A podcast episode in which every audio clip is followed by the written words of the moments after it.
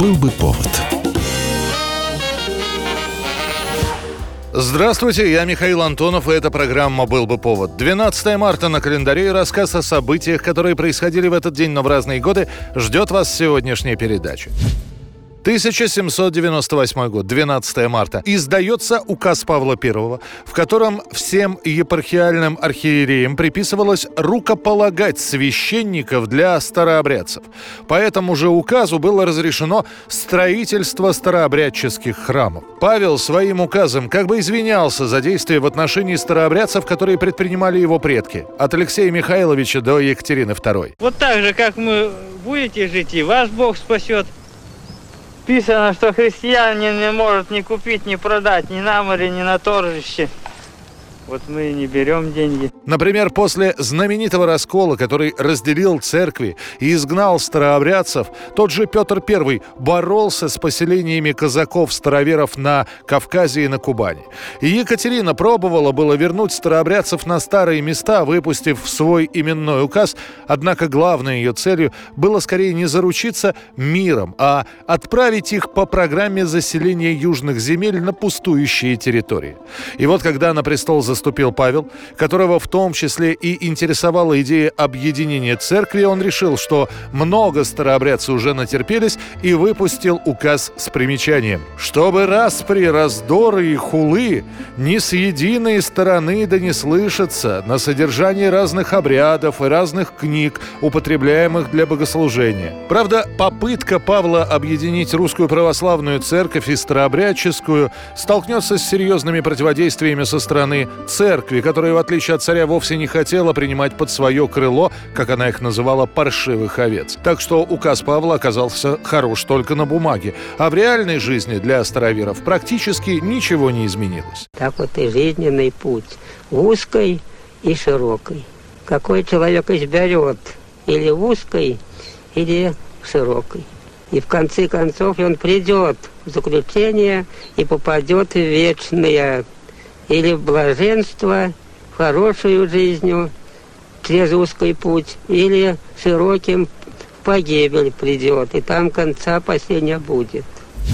тысяча девятьсот восемнадцатый год, двенадцатое марта. Решением советского правительства Москве возвращен статус столицы России. Москва, столица нашей Родины, знаменосец новой советской эпохи. Это было не только восстановлением какой-то исторической справедливости, сколько вынужденной мерой. До Брестского мира было еще далеко, а к марту восемнадцатого года переговоры большевистского правительства с германским зашли в тупик. восемнадцатого февраля Германия перешла по всему фронту в наступление. Занимает Двинск, а к концу февраля – Нарву. второго марта германцы настолько приблизились к Петрограду, что смогли начать его обстрел из артиллерии. Тогда Петроградский комитет эр эс дэ эр пэ бэ запросил ЦК финансирования на случай своего перехода на нелегальное положение. В этот момент и приходит идея перенести правительство, а именно штаб командования, снова в Москву и анонсировать это как возвращение Москве статуса столицы. Сохраняя режим конспирации, еще первого марта президиум ВЦИК заявил, что слухи об эвакуации правительственных учреждений являются беспочвенными. Между тем, подготовка к эвакуации уже началась. Зиновьев в конце февраля выехал в Москву для подготовки переезда и вернулся обратно только четвертого марта. Параллельно была опущена дезинформация о якобы переезде правительства в Нижний Новгород. Основным организатором переезда становится управделами совнаркома Бонч Бруевич, помощник и секретарь Ленина. В своих мемуарах он признавал, что целиком утаить факт переезда было невозможным. Но главная его задача состояла в отвлечении внимания от состава с Лениным. После того, как Москву объявят новой столицей страны Советов, выйдет специальное разъяснение, которое пояснит причину переноса. Граждане, если вы спокойно взвесите указанные обстоятельства, то вы поймете, что с перенесением столицы военная безопасность Петрограда чрезвычайно возрастает. Для какой бы то ни было паники не может быть и не должно быть места. Незачем говорить, что и после временного перенесения столицы Петроград остается первым городом Российской революции. Все меры, какие необходимы для его внешней и внутренней безопасности и продовольствия его населения, принимаются со всей энергией.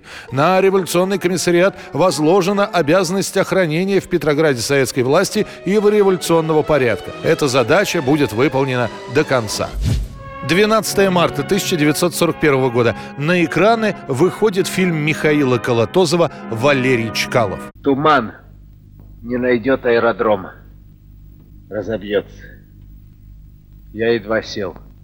Огней совсем не видно. Именно к началу сороковых годов в советском кинематографе начинается новое направление – фильмы о героях. Снимают картины про Щерса, Чапаева, Пархоменко, Котовского. В число прочих попал и известный летчик Валерий Чкалов.